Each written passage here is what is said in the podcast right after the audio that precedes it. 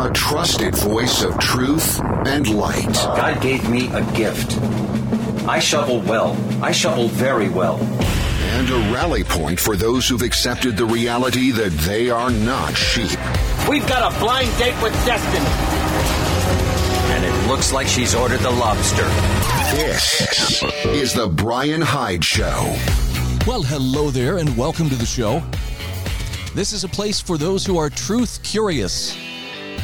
As in, I don't just do this as a hobby, like, you know, I've stocked up on a lot of truth over the years, and I'm just here, you know, dispensing it, handing it out free for anybody who wants it. Come on, it's like $300 bills. Come on, gather around, everybody. Here's some truth for you, some truth for you. I do this more because there is such a concerted effort right now on any number of, uh, of fronts of officialdom to try to keep us from ascertaining the truth.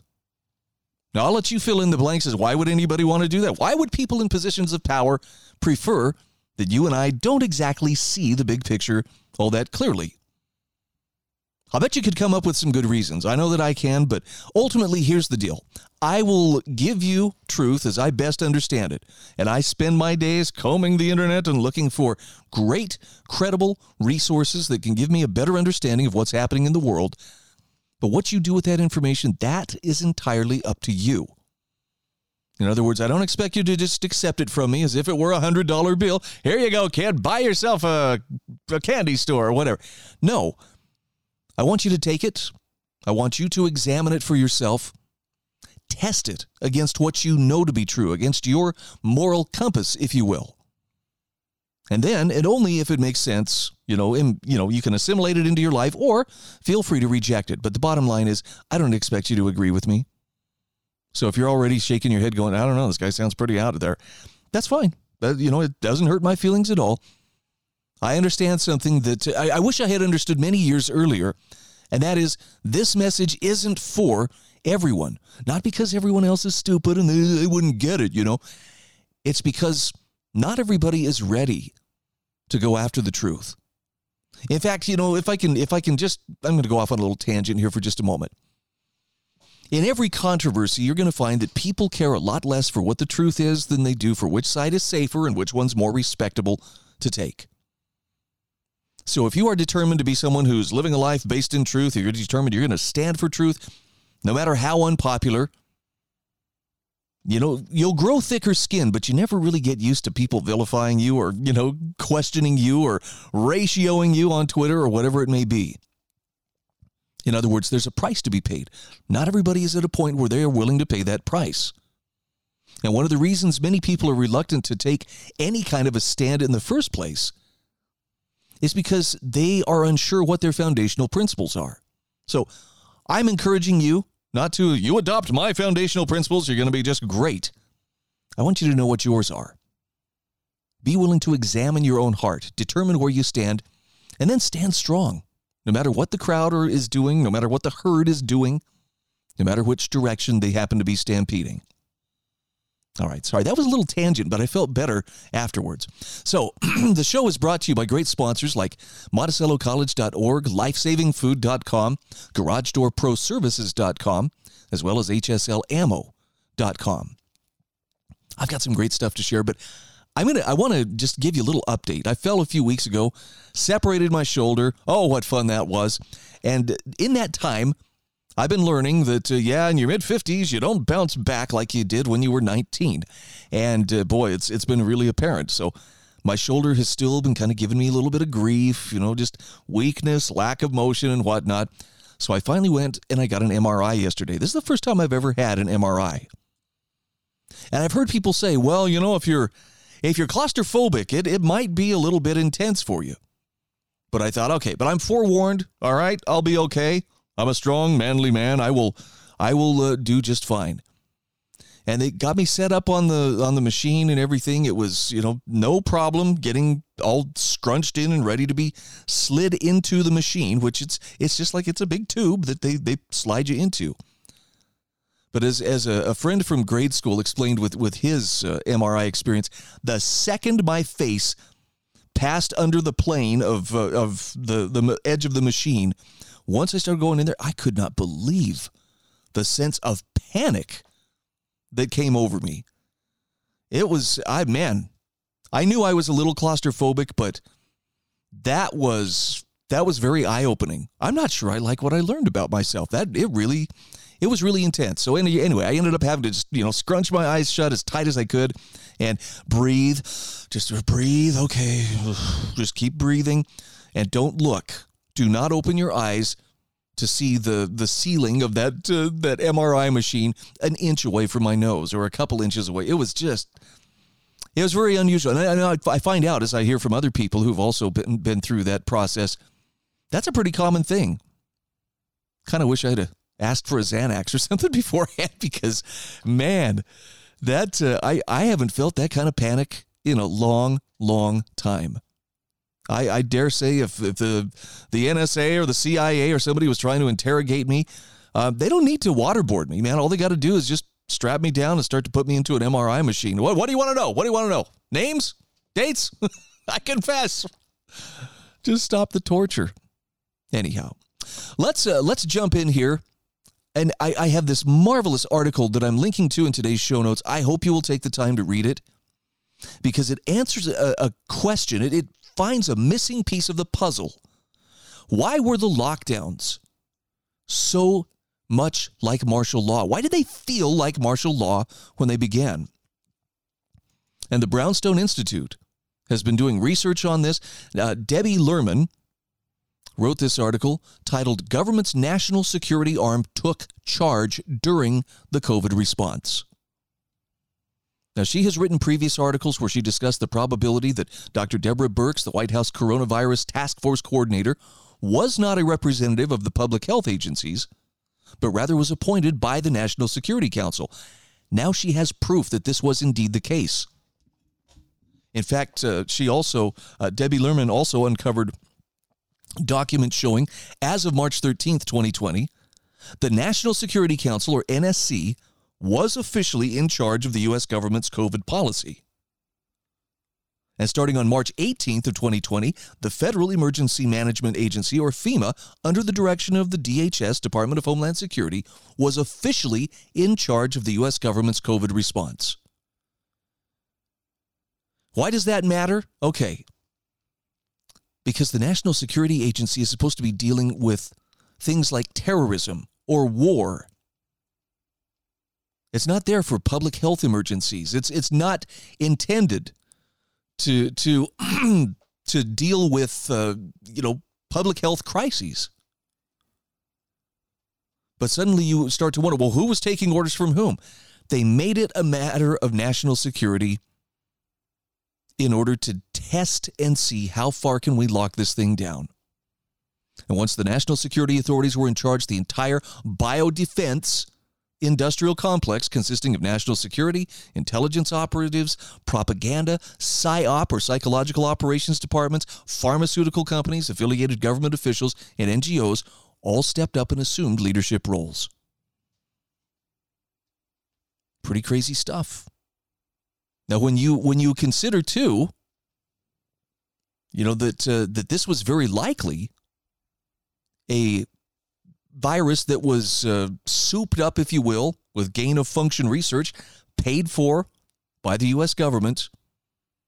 I don't know. This takes on a very sinister tone. And the conclusion that uh, that she comes to here is our response to the COVID pandemic was led by groups and agencies that are in the business of responding to wars and terrorist threats, not public health crises, not disease outbreaks.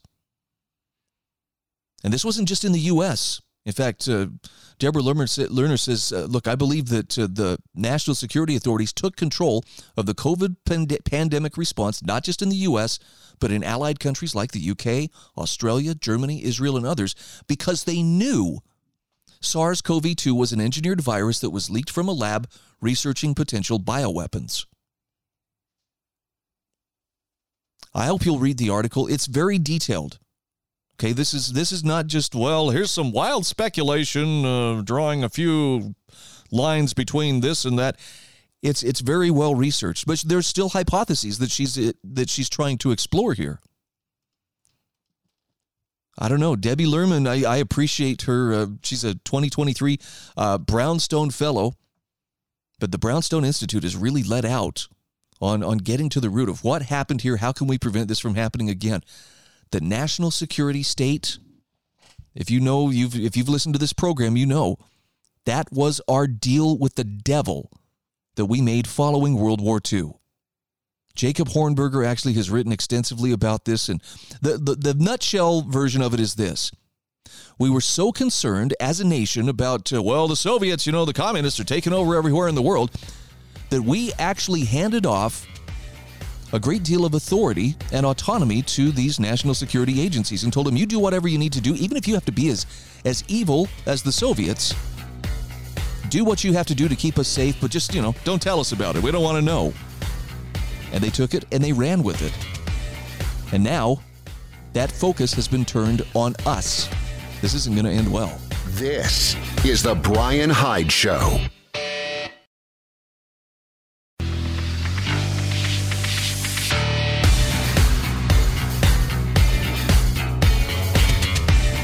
This is The Brian Hyde Show. Hey, welcome back to the show. Just want to give a quick shout out here to GarageDoorProServices.com. Yes, indeed. For my listeners in the uh, southwest corner of Utah, including St. George, Cedar City, Mesquite, Nevada, Colorado City, Arizona, if you have a garage door, whether a commercial one or residential one, if you need one installed, if you need one repaired, talk to GarageDoorProServices.com. Go to their website, check out the reviews that other customers have left. They take care of their customers. They offer faster lead times, better customer service, than you're going to find elsewhere. And they come with my recommendation, which I hope counts for something because I, I, really do appreciate Seth and everything that he is doing to serve that corner of southwestern Utah. GarageDoorProServices.com. Well, while the culture warriors around us are trying to replace the word equality with the word equity, we've got a little bit of a problem on our hands because those are not words that mean the same thing. They're not interchangeable. In fact, I have a great essay here from uh, the wonderful Lawrence W. Reed. Larry Reed from the Foundation for Economic Education When Equality Becomes Evil. Now, understand, he's not saying that equality before the law is a bad thing. That's indisputably a good thing. But when you use force to make people equal, ah, uh, that's not so good. He says, memorize the following line, teach it to your children, shout it from the rooftops every chance you get. It's one of the most important truths you'll ever learn or teach. You ready? Free people are not equal, and equal people are not free. Now, Larry Reed says your first reaction might be, well, I thought equality was supposed to be a wonderful thing, something we should all strive for, but this sounds like a rejection of it. Well, as the old saying goes, the devil is in the details. Whether equality is good or bad depends on the kind that you're talking about. Context makes all the difference in the world. Equality before the law, such as being judged innocent or guilty, based on whether you committed the crime, not on what color, sex, or creed you represent, that's an indisputably good thing. We should all want the law to be applied fairly and equally to all citizens. The blindfolded goddess of justice should never peek. That kind of equality is a virtue and an ideal. It's a pillar of Western civilization for which untold numbers of men and women have given their lives. The meaning of free people are not equal and equal people are not free, however, is economic in nature. It refers to material income or wealth. Put another way, it might read free people will earn different incomes. To ensure their income, incomes are equal, you must attack their freedom by using force. In fact, he says this is uh, from my uh, this is the first of my seven principles of sound policy. By the way, there's a great link to this speech that you can watch for yourself in, in the article. He says, with elections just days away, I hope you will not vote for someone simply because that candidate is promising to steal on your behalf. To bow to such unseemly demagoguery makes the candidate a crook and therefore not to be trusted, and it would make you a craven accomplice whose freedom and independence can be bought with a handout. So consider two violinists. One plays in an underground subway for whatever coins that passersby toss in his violin case. The other performs in concert halls before th- audiences of thousands. It doesn't matter that they may play the same tunes and be equally pleasing to the ear. The income of the first one will never come close to the income of the second unless and until he cleans up his act and finds himself a good marketer. This is economic inequality. It arises through no compulsion and reflects very different magnitudes of service to happy customers. It's both natural and beneficial. Even in unfree societies like Cuba or North Korea, we see inequality in incomes. The masses there live in quiet desperation, while the political elites live in luxury. In the name of equality, such places not only fall far short of it, but they also produce tyranny and mass poverty in the effort. Economist Milton Friedman stated this truth in a famous and memorable way The society that puts equality before freedom will end up with neither. The society that puts freedom before equality will end up with a great measure of both. Now, Larry Reed says one of my favorite movies is Enemy at the Gates, which appeared in 2001. Disillusioned with the communist system, a Soviet propagandist named Danilov, played by Joseph Fiennes, heaves himself into the line of fire, but not before he mutters, We tried so hard to create a society where everyone was equal, where there was nothing to envy or appropriate. But there is no new man. There will always be envy. There will always be rich and poor. And then he adds, rich in gifts, poor in gifts, rich in love, poor in love. Now that's both common sense and profound. Economic equality in a free society is neither obtainable nor desirable. Free people are different people. And so it should come as no surprise that they earn different incomes. Our talents and abilities are not identical. Some work harder than others, and even if we were all magically made equal in wealth tonight, we would be unequal again in the morning because some of us would spend it and some of us would save it. To impose economic equality or anything even remotely close to it, governments must issue these orders and back them up with firing squads and prisons. Don't work harder or smarter than others. Don't come up with any new ideas or inventions. Don't take any risks. Don't try to be more successful than anybody else. In other words, don't be human. Now consider the wisdom of this remark in a 1945 essay by Austrian economist F. A. Hayek. There is all the difference in the world between treating, treating people equally and attempting to make them equal. While the first is the condition of a free society, the second means, as de Tocqueville describes, describes it rather, a new form of servitude. End quote. So the fact that free people are not equal in economic terms is a cause for rejoicing. Economic inequality, when it stems from the freedom of creative individuals and not from government power and political advantages, testifies to the fact that people are being themselves, each putting his uniqueness to work in ways that are fulfilling to himself and of value to others. People obsessed with economic equality do strange things. They become envious of others. They divide society into two piles there's villains and there's victims. And they spend far more time dragging someone else down than they do pulling themselves up. They're not fun to be around. And if they make it to public office, they can ruin a nation. The envy that fuels their passions is at the root of many modern evils. Now, Larry Reed says the Nordic economist Anders Chydenius warned us in the 18th century where the cult of redistribution leads. The more opportunities there are in a society for some persons to live upon the toil of others, and the less those others may enjoy the fruits of their work themselves, the more is diligence killed, the former become insolent, the latter despairing, and both negligent. End quote. Now, no economist worthy of the title believes that either freedom or prosperity can be built upon the dirty business of robbing Peter to pay Paul. Philosopher Eric Hoffer, in his book The True Believer, offered an interesting explanation for the, much of the quest to make us all equal. He said, quote, Those who see their lives as spoiled and wasted crave equality and fraternity more than they do freedom. If they clamor for freedom, it is but freedom to establish equality and uniformity. The passion for equality is partly a passion for anonymity, to be one thread of the many which make up a tunic, one thread not distinguishable from the others. No one can then point us out, measure us against others, and expose our inferiority. End quote. Wow, that's a that's a profound quote. So, Larry Reed says for those who want to refresh their understanding of equality, the sort to strive for as well as the kind to avoid, he says, I've assembled some excellent readings below. Take a look at them, share them with others. But he reminds us this economic equality thing is parent to endless harm. When it's just an idea, it's nonsense, but when it finds its way into public policy, it's poison. And he says, don't drink it. He's got a great list of articles here, including uh, Equal but Not the Same by Edmund A. Opitz, Is Wealth a Sin by Doug Stewart, Snowstorms or Snowflakes by Larry Reed, would you rather have income equality or income mobility by Anne Bradley? And finally, The Equality of, of Opportunity, Not Outcome, is What Made America Awesome by Hannah Frankman and Dan Sanchez. Man, there's so much good material at the Foundation for Economic Education. If you go to fee.org, you could spend many hours, maybe days, weeks, or months perusing all the information that they have there. Wonderful writers, very principle based information. I strongly recommend it. You're going to be a serious wrong thinker, this is one of your primary resources. All right, having said that, we've got to take a quick break. So, let's do that. We'll come back in just a few moments. Still got some other fun stuff to share with you just the other side of these commercial messages.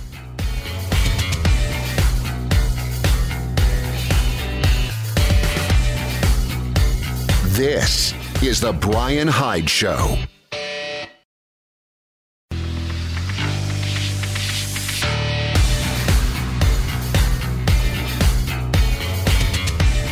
This is The Brian Hyde Show. Hey, welcome back to the show. Thanks again for taking a chance and uh, choosing to listen. I know there are a lot of voices out there that uh, all have messages that I think are, are worthwhile. This is a message for, for people who are looking for a particular type of truth. And if you are one of them, I welcome you to our, our growing collection of wrong thinkers. Come, come and travel with us. Let's see where this journey leads. You know, I, I shared an essay from Edward Curtin just a couple of, well, I guess it was maybe a week ago, about uh, stuff, being owned by our stuff. And it just struck such a nerve with me. I thought he was so on target. And he has really been swinging for the fences lately. And he connects on his latest essay on social self, I'm sorry, self, self-destructive social habits, loneliness, and propaganda. Now, Edward Curtin starts with a quote from T.S. Eliot from The Hollow Men. We are the hollow men. We are the stuffed men, leaning together, headpiece filled with straw. Alas. And he says, when many people share thoughts, speech, or conduct that's frequently repeated and becomes automatic, it's fair to call it social habit. Such habits tend to become invisible and unspeakable. They become part of our taken for granted world. So when he wrote that essay about hoarding, the last temptation of things, Edward Curtin says many people got angry with me. In fact, a friend wrote me to say, I congratulate and curse you for writing this. Now, he meant that as a compliment. And Curtin says, I took it as meaning that I touched a raw nerve, and it touched off a series of further thoughts about social habits and people's angry reactions when they're challenged. Now, he says, some people who criticized me absurdly, absurdly complained that you're supporting Klaus Schwab and the World Economics Forum's You Will Own Nothing campaign, something that he's opposed actually from the start. Others said I was attacking people who kept mementos and photographs and that I was advocating living in a shack. Now, that was clearly false. Some got it, of course, and knew that I was using an extreme example to make a point about excessive saving of all sorts of things and how debilitating it is to surround ourselves with far more than we could ever use, need, or even know we have. He said, My study was a friend's house that my wife and I had just cleaned out in an exhaustive case of what felt like an exorcism. But now he says, I see there's a clear connection between hoarding, or whatever word you want to give it, that where the saving of things is excessive, and propaganda. Both are forms of habitual clutter. One's mental, one is physical. The former imposed from without and accepted passively, and the latter self created to try to protect from loss. In both cases, the suggestion that your social habits need to be examined is often greeted as a threat to one's existence and elicits anger or dismissal. Sociologists, he says, of which I am one, have various terms for what I'm calling social habits. Now, they don't speak the language of ordinary people, so their lingo rarely enters into common discourse to be heard by most people. Such verbiage just often mystifies, but habit is a plain and clear word, and social habit simply extends the meaning I'm referring to.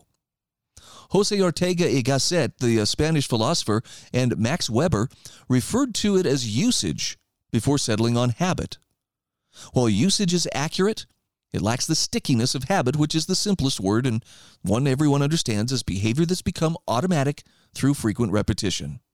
For example, in the inconsequential realm of clothing fashions, men are now wearing tight leg fitting pants, and it seems normal to most, just as loose pants did in the past.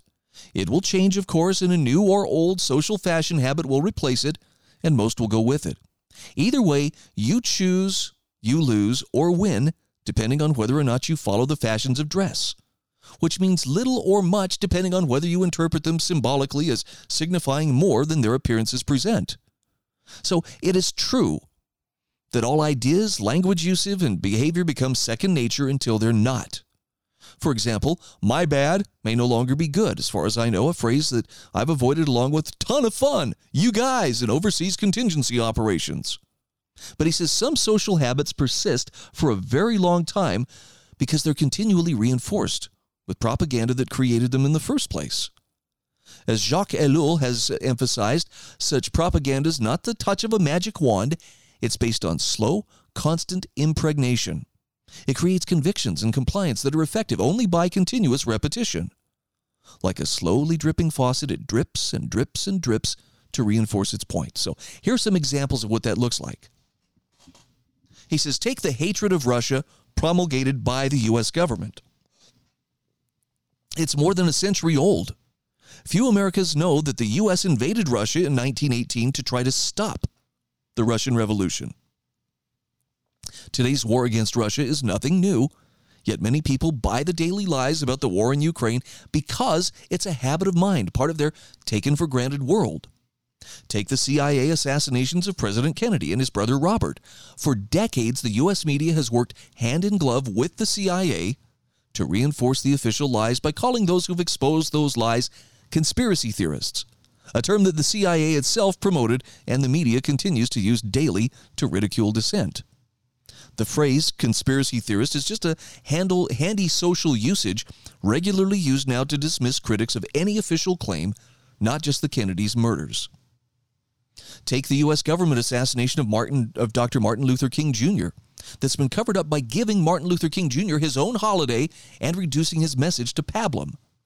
Now you can have a day of service to forget King's passionate denunciation of the U.S. government as the most violent nation on the earth and the government's murder of him for his powerful anti war stance and his campaign on economic justice for all.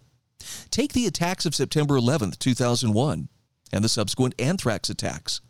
They too were wrapped in, wrapped in propaganda from day one that's been reinforced since, resulting in the social habit shared by the majority that Osama bin Laden and 19 Arab hijackers planned and carried out the attacks.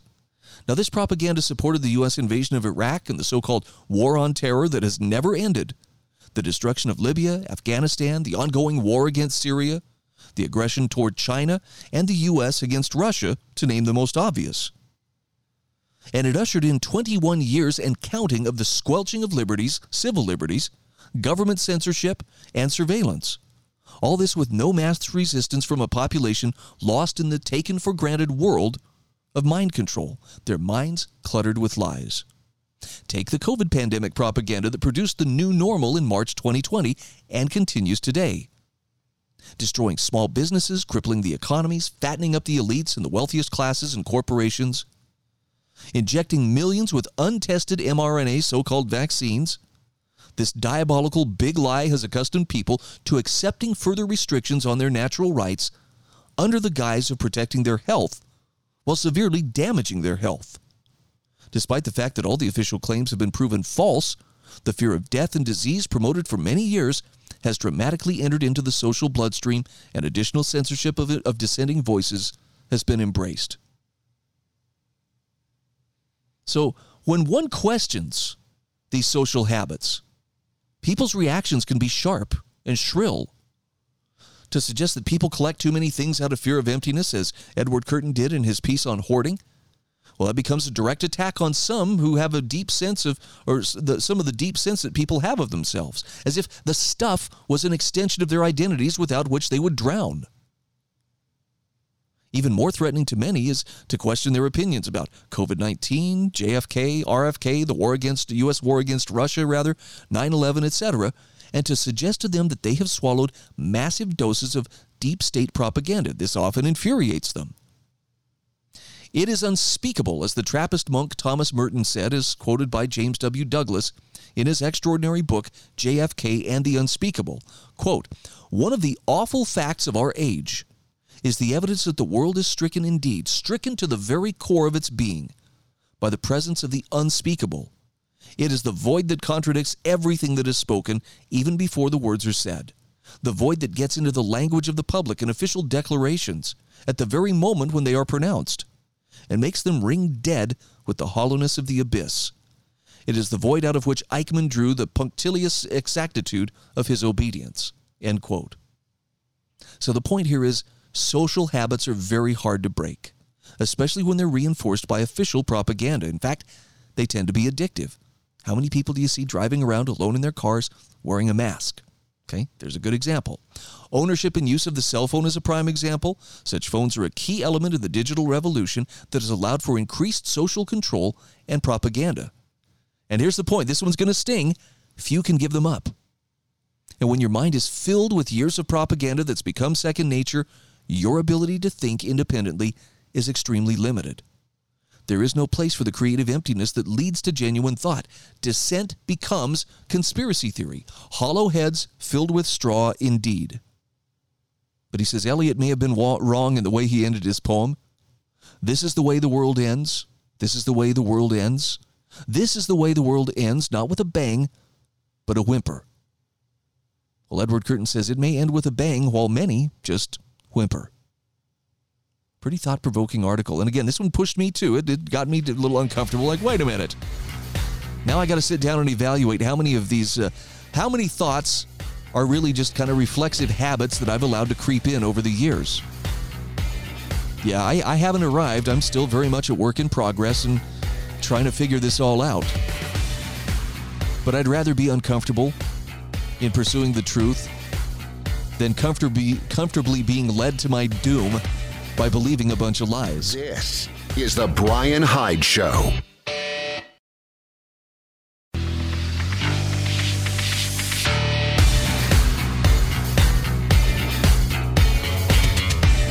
This is The Brian Hyde Show. Hey, welcome back to the show. Again, just a quick thank you to MonticelloCollege.org, LifesavingFood.com, and HSL Ammo. Links to these sponsors can be found in my show notes at thebrianhydeshow.com. If you haven't subscribed, please feel free to do so. Go to my website, click on the show notes. Down at the bottom of the page, you'll see a subscribe button. I send out uh, every day that I do the show, I send out a copy of those show notes to my subscribers. It's free of charge. I don't spam you. I don't to you know bombard you with other stuff. I do give you one extra bonus, and that is a little daily feature I do called Hyde in Plain Sight. It's a totally non-political, just common sense stuff that's staring us right in the face, but sometimes somebody needs to point it out, and that's uh, that's I send the script for that to to my subscribers as well. So hopefully I'm not burdening your inbox, but I'm not trying to sell you anything so much as inviting you to come along for the ride and let's uh, let's continue to think as clearly and independently as we can. So a couple things I want to touch on here in uh, this segment. One of the biggest civic challenges we face right now is the fact that uh, political officials rarely have the humility to admit when they don't know something. Got a great article here from uh, Michael Munger. This is from the American Institute for Economic Research. What ain't so can hurt you.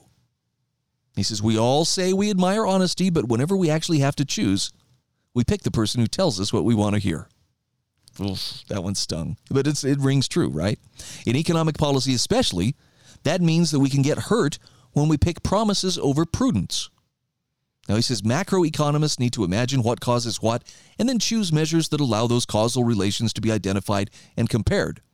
In fact, he says, I'm reminded of the famous Josh Billings quip I honestly believe it is better to know nothing than to know what ain't so. That's often attributed to Mark Twain, by the way, but it's still quite delightful, no matter how you think about it. The sentiment dates back at least as far as Plato's Apology, where Socrates claimed he was wise because he believed he knew nothing, while others are ignorant even of their own ignorance. But he says, in my modest, my own modest experience, both in academics and politics, indicates that the value judgment implied in the Billings aphorism is simply incorrect. Knowing things that just ain't so is the heart of the modeling enterprise. All models are false by construction, in the sense that the model intentionally abstracts from a prohibitively complex reality to allow the representation of relationships and the simulation of different policy alternatives to determine which is better in a given situation. Now, Michael Munger says that's fine as long as we realize we're using a model instead of believing the model and pretending we live inside the reality that it projects, where we've imagined that one variable causes another. Now he goes on to talk about how the problem is most acute when it's time to make policy recommendations, and he gives a couple of situations in which uh, those who use models but who know that the predictions of the models are likely misleading and that the world is more complex are at an extreme disadvantage. So, like a candidate seeking political office or an economist trying to get tenure in a in a uh, an academic job, great examples. The bottom line is, he says, well-educated people. Suppose well-educated people do well on a certain kind of test. If we use that test to evaluate teachers, the resulting level of educational achievement falls rather than rises because we're trying to exploit an observed statistical relation for control purposes. College rankings used a number of metrics that appeared related to the quality of the school, but when colleges began focusing on those numbers instead of on the business of education, guess what happened? The quality of instruction and achievement fell off quickly. And I appreciate Michael Munger saying, look, I'm stumped as to what the solution to this problem might look like. We ignore people who rightly point out simple solutions to political and economic problems, make things worse, or point out that the simple solutions make things worse, not better. We vote for and reward charlatans who pretend to know the answers and zealots who actually believe their own superficial galimatias. I have not heard that word before. He says ultimately it's a collective action problem. It would be better for society if our leaders were humble and honest about how little they actually know. But it's better for candidates for leadership if they pretend to be committed to a whole dog's breakfast of truths that just ain't so. Wow. That's a great article to kind of help each of us sharpen up our own thinking. All right, one final note here. I, you know, the pleas for amnesty and forgiveness that we've been hearing this week from uh, the people who pushed COVID policies or supported COVID policies, they've prompted some amazing responses. Some have been, you know, thundering, you know, don't you dare suggest forgiveness. Some have been pretty thoughtful. This one from the Bionic Mosquito is is a pretty darn good one. In April 2020, with nothing else to do, my family took an enormous number of hikes. This is from the Emily Oster opinion article, Let's Declare a Pandemic Amnesty. And the Bionic Mosquito says, I came across this piece thanks to Karen DeCoster, referred to in her LewRockwell.com blog post entitled The Satan- Satanic Church of COVID Left Begs for Mercy. In fact, he says, I'll allow her to introduce it in case her title isn't sufficient. She says, The sham propaganda continues to twist in the wind looking for one last chance to be embraced by the gaslit masses. Returning to Oster. So they were taking all these hikes. We all wore cloth masks, that masks rather that I had made myself. Well, that was very scientific. Homemade masks. I wonder what surgeons and epidemiologists thought about that before March of 2020. Now, the bionic mosquito says it's bad enough that parents in this family were deluded. What they did to their children was horrendous. From the article by Emily Oster. Once, when another child got too close to my then four year old son on a bridge, he yelled at her, Social distancing! Bionic Mosquito says, You know, someone's dad should have decked the other child's dad. But these precautions, says Emily Oster, were totally misguided. But the thing is, we didn't know. I can't say the word that uh, Bionic Mosquito uses next, but let's just say it uh, rhymes with bull. Mm. We did know. Those telling you to mask and social distance knew they were lying. Countless pre stupidity peer reviewed studies were clear masking by amateurs with pretend masks, let alone homemade masks, were useless and even harmful when it came to dealing with airborne viruses. We knew that anyone younger than 70 years old with no comorbidities was at virtually zero risk of zero, zero risk rather of serious complications. We knew that continuing in school was the best option for young people. We knew that the virus, such as it was, traveled equally well both in strip clubs and churches, but only one of these was closed. We knew when politicians and leaders went to restaurants or hair salons without masking, while we were all forced into a face diaper, that it was a lie. We knew that these modern jabs were based on science that failed every test before. We knew that forcing the decision of jab or job on individuals was both immoral and corrupt. We knew, and so did those who said otherwise. Now, again, Emily Oster says, and on every topic, someone was eventually proved right and someone else was proved wrong. Well, Bionic Mosquito says, yes, and on every topic, the people most listened to were always wrong. And those who were canceled were almost always right. This latter group wasn't just made up of loons like me. Hundreds of prominent and world renowned doctors and scientists were canceled because they didn't agree with MSNBC, CNN, or the science. Go back and reread the Great Barrington Declaration, as mild as it is, written in October 2020 and signed initially by almost 50 doctors and scientists, and currently by nearly 1 million individuals. They knew. But Collins and Fauci and others worked to crush this attempt at minimal rational pushback. Now, again, Emily Oster says the people who got it right for whatever reason may want to gloat. Those who got it wrong for whatever reason may feel defensive and retrench into a position that doesn't accord with the facts. Bionic Mosquito says, Nope, I don't want to gloat. That's just not good enough for me. And nope, I won't merely allow the criminals to retrench. That isn't justice. He says, I want to tie a stone around the belly of every last one of them all those in politics and media and big business and big tech and big education who shoved two years of hell down our throats, throw them in a lake and see if they drown. Emily Oster says we have to put these fights aside and declare a pandemic amnesty. Yes, the bionic mosquito responds, the desire of every miscreant in history. And listen to this line she, she said We can leave out the willful purveyors of actual misinformation. Bionic Mosquito says, Yeah, I agree fully. No amnesty for the willful, willful purveyors in politics and media and big business and big tech and big education who knew they were lying. Emily says, Moving on is crucial now because the pandemic created many problems that we still need to solve. Bionic Mosquito says, No, the pandemic didn't create these problems. These problems were created by the reaction to a barely more harmful than the ordinary flu virus by those in politics and media and big business and big tech and big education. And all these problems were predicted at the time by many, but ignored by those in politics and media and big business and big tech and big education. So the conclusion well, Emily says, let's acknowledge that we made complicated choices in the face of deep uncertainty. Bionic Mosquito says, no, let's strap a boulder onto those purveyors of lies in politics and media and big business and big tech and big education before being sent into the water. Only if they drown, demonstrating their innocence, will I believe they were victims of complicated choices made in the face of deep uncertainty. But if they float, thus demonstrating their guilt, well then, how about life in prison with the following prison rules permanent mask wearing, social distancing, no access to medical or dental care, jabs every six months, like they offered us? This is The Brian Hyde Show.